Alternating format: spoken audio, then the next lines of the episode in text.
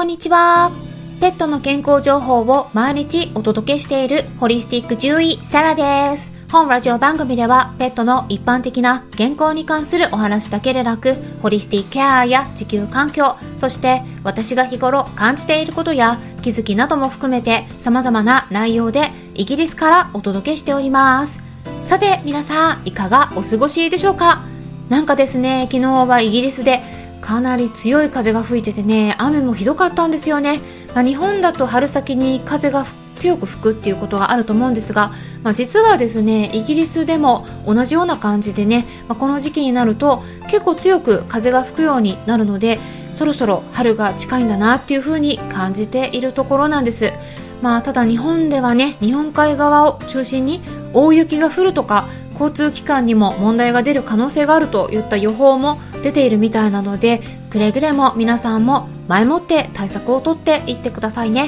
でそれから本日いよいよですね。夜9時からはインスタグラムライブを開催します。はい。はい。そろそろねシーズンとなる人とペットの花粉症についてクラブハウスでアトピールームを開催していらっしゃるかよさんと一緒にお話ししていきます。あとはですね2月19日土曜日の夜8時半からはボイシーの方でライブを開催します。はい。はい。ペットフードの最新情報ということでペットフードに詳しいチーピンパパにお伺いしていきますのでぜひ皆さんスケジュールを開けておいてくださいね。っていうことで本題に入っていきたいと思うんですが今日は獣医さんが語る尊厳死。についてそしてイギリスではされていない処置についてお話ししていきますまあちょっとねあの過激だって思われた方もいらっしゃるかもしれないんですが内容はですねそこまであの過激ではなくて、まあ、私自身としては結構当然のことっていうか是非ですね皆さんに知ってもらいたいなっていうことなんですね。うん、日本の方からすると、えー、当たり前のように行われている処置ではあるんですが、えー、イギリスの方では実はあんまり行われていないんですね。それはできないからやらないのではなくてあえてやらないという選択をしているということです。でこれが日本では結構あまり知られていなくて日常的に行われている処置になりますので興味のある方は是非最後まで聞いてみてください。はい。最初にですねその処置が何なのかっていうことでお伝えしますとそれは強制給仕ですはい強制給仕え、これって何って思われた方もいらっしゃると思いますので、一応簡単に解説しますと、強制給仕っていうのは強制的に給仕することですね。えー、文字そのままなんですけれども、まあ、給仕っていうのは給食の給という漢字に餌という漢字を書くので、まあ、意味としては強制的に食事を与えることを意味します。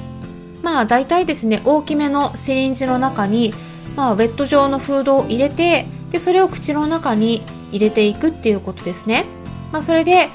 誤解していただきたくないのはこの強制給仕が絶対にダメっていうことを言いたいわけではないんですね。まあうちの子たちには私はやらないんですけれども、うん、それはねうちは猫だからっていうこともポイントなんですが、まあ、ワンちゃんの場合は結構受け入れてくれる子もいるので受け入れてくれる子なのであればいいと思うんですね。でも最近ですね特に欧米の猫の学会の方ではこの強制給仕を猫にすることについて、ま賛否両論が出ています、まあ、なぜかっていうとまず皆さんだったらされてどう思うか考えていただければと思うんですが何かしらの原因理由があって食べないって言ったことになってるわけなんですよね。なのでそこに食べたくない理由がある中抑えられて口の中に食べ物を入れられるっていうことを毎日繰り返していくと、うん、私だったらもうすごく嫌だなって思うからなんですよね、うん、食べられるとしても空腹だったとしても、食べたいものって自分で選びたいしえ食べる量もやっぱり途中でもうここでいいやって思うタイミングがありますよねでそのタイミングって相手はわからないからもうお腹いっぱいでいらないよって思ってても口の中に入れられるって言ったことが続けられたらすごく嫌になりますよね。でそれがまあ、たとえ命を長引かせるためだって言われたとしても最終的な目標っていうのはそうしたら死を避けることはもう絶対誰にもできないことなので穏やかに命を終えることが目標ではないかなって思うんですね。まあ、例えば治療のおかげで寿命は伸びたんだけれどもその反面、まあ、そうやって苦しい思いをしながら長引かせて亡くなったっていう場合と治療をしなかったから寿命は短くなったんだけれどもその反面、まあ、楽になくなったっていうね2つの生き方があったとしたらどちらの亡くなり方の方がいいかっていうことなんですね。でそれで私の場合はうちの猫たちの様子を見ていってでいろいろ考えたんですけれども、まあ、健康的に長生きしてもらいたいっていうのはすごくあるんですがそれが難しい場合もどうしてもありますね。でそういう場合は無理に延命治療はしないで楽になくなる方を選ぶっていう結論なんですね。私の中ではですね。でその時に延命治療の一つとして強制給児があるっていうことを皆さんにも知ってもらいたいなと思います。強制給児が延命治療につながっている場合があるんですね。でこれを行うことでワンちゃんでも中にはフードを入れたシリンジを口元に持っていた時に嫌がって顔をブンブン横に振ったりしてすごく嫌がる子もいるんですね。前足を出してきたりとかね。うん、時には怒ったりする子もいます。で最初にお伝えしたように素直に受け入れてくれる子なのであればやっていただいて全然いいと思うんですね。でも中にはかたくなに拒否する子がいてそういう子に無理やり喉の奥にフードを入れる時にですね結構気をつけないといけないのが誤嚥させてしまうことがあるっていうことなんです。で誤嚥性肺炎を起こしてしまう例があるんですね。これは結構気をつけないといけないです。特にセニアの子、うん、園芸のこの口の中に入れられたものを飲み込むっていうこと自体も結構力が弱くなってくるので年齢が上がってるような子にそういう処置をしていくっていうのは介護の中でもすごく難しいスキルのいる処置になってくるのででこの誤嚥性肺炎は結構起こしてしまっていることがありますので私がいつも皆さんにお伝えしているポイントになるんですがどうやって治療していこうかなって考えていく場合には是非見逃さないでもらいたい点があってそれはその子がどう思うかその動物さん自身が受け入れてくれるかどうかっていうところになります、受け入れるんだったらいいし嫌がるんだったらちょっと考えた方がいいということなんですね。で頑固なワンちゃん猫ちゃんの場合だとその強制給仕を拒否するだけではなくて中にはそのフード自体がもう嫌いになってしまってますます自分から食事を取らなくなってしまうこともある。そういったことが報告されているんですね。まあどちらかっていうとワンちゃんよりもそれは猫ちゃんに多いので獣医さんが集まる欧米の猫の学会の方では強制給仕っていうのはできるだけ猫にはしないようにといった意見が出てきていますなので強制給餌するのであればお薬を飲ませて食欲を出させて自分から食べさせていった方がいいという考えもあるんですねであとは本当に食事を与えることが重要な場合では胃ろうチューブっていうのをつけてあげた方がいいと言われています。それは胃のところにチューブをつけて、そのチューブからフードを流し込むっていうことになるんですね。で、それについてどう思われるか、まあ、飼い主さんから質問されることもあるんですが、まあ、私もそちらの方が強制給仕と比べた場合には胃ろうチューブの方が本人としては楽だと思います。で強制給仕っていうのは口の中に入れることなんでこれやる方もやられる方も結構大変だしその誤嚥するリスクがありますからこれ結構要注意なんですね。で時間もかかるし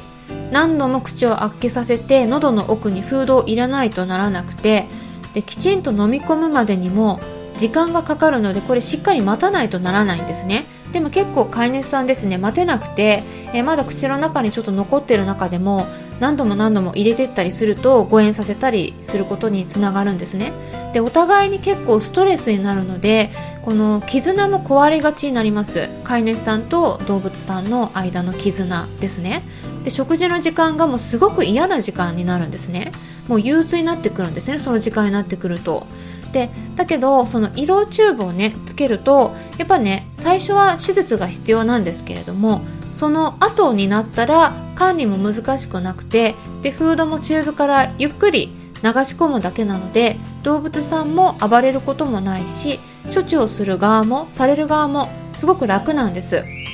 ただそこまでもね手術とかやりたくないっていう飼い主さんもきっといらっしゃると思いますまあ、手術を受けさせるのもやはりその時はね痛みを伴いますからそれさえもね本人も望んでいないこともあると思います。うん、でそれがまさに今のうちの猫ですね。うん、ジョバンニの方がね先に病気になったんだけれども最近ねジョバンニは調子良くなってきてて今度ねカンパネーラの方がもともと抱えていた持病の方の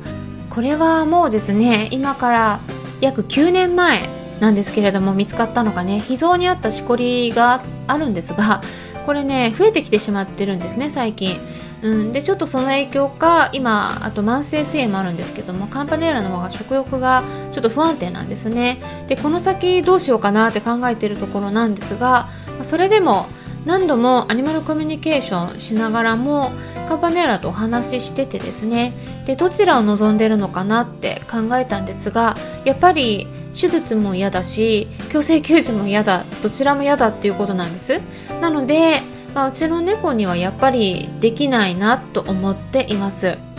で人と同じくですね、えー、皆さんに考えていただきたいのは動物に対しても尊厳死っていうもの。これをね考えてあげていただきたいなっていうことなんですね、うん、自分の生きたいように、うん、生かしてあげる。本人の意思を尊重してあげる。動物さんにも自分の意思があるんですね、うん、で動物だからっていうことで飼い主さんが全て決めてしまうっていうのもどうなんだろうかって思うわけなんです。でちなみにイギリスでは強制給児っていうのはあんまりおすすめされていないんですね。そのさっきお話しした胃ろうチューブの方はされることあるんですけれどもこれを無理やり口の中に入れるっていうこと食べるのを強要するっていうのは動物福祉に反するといった考えがあるからなんです。皆さんはどう思いますか？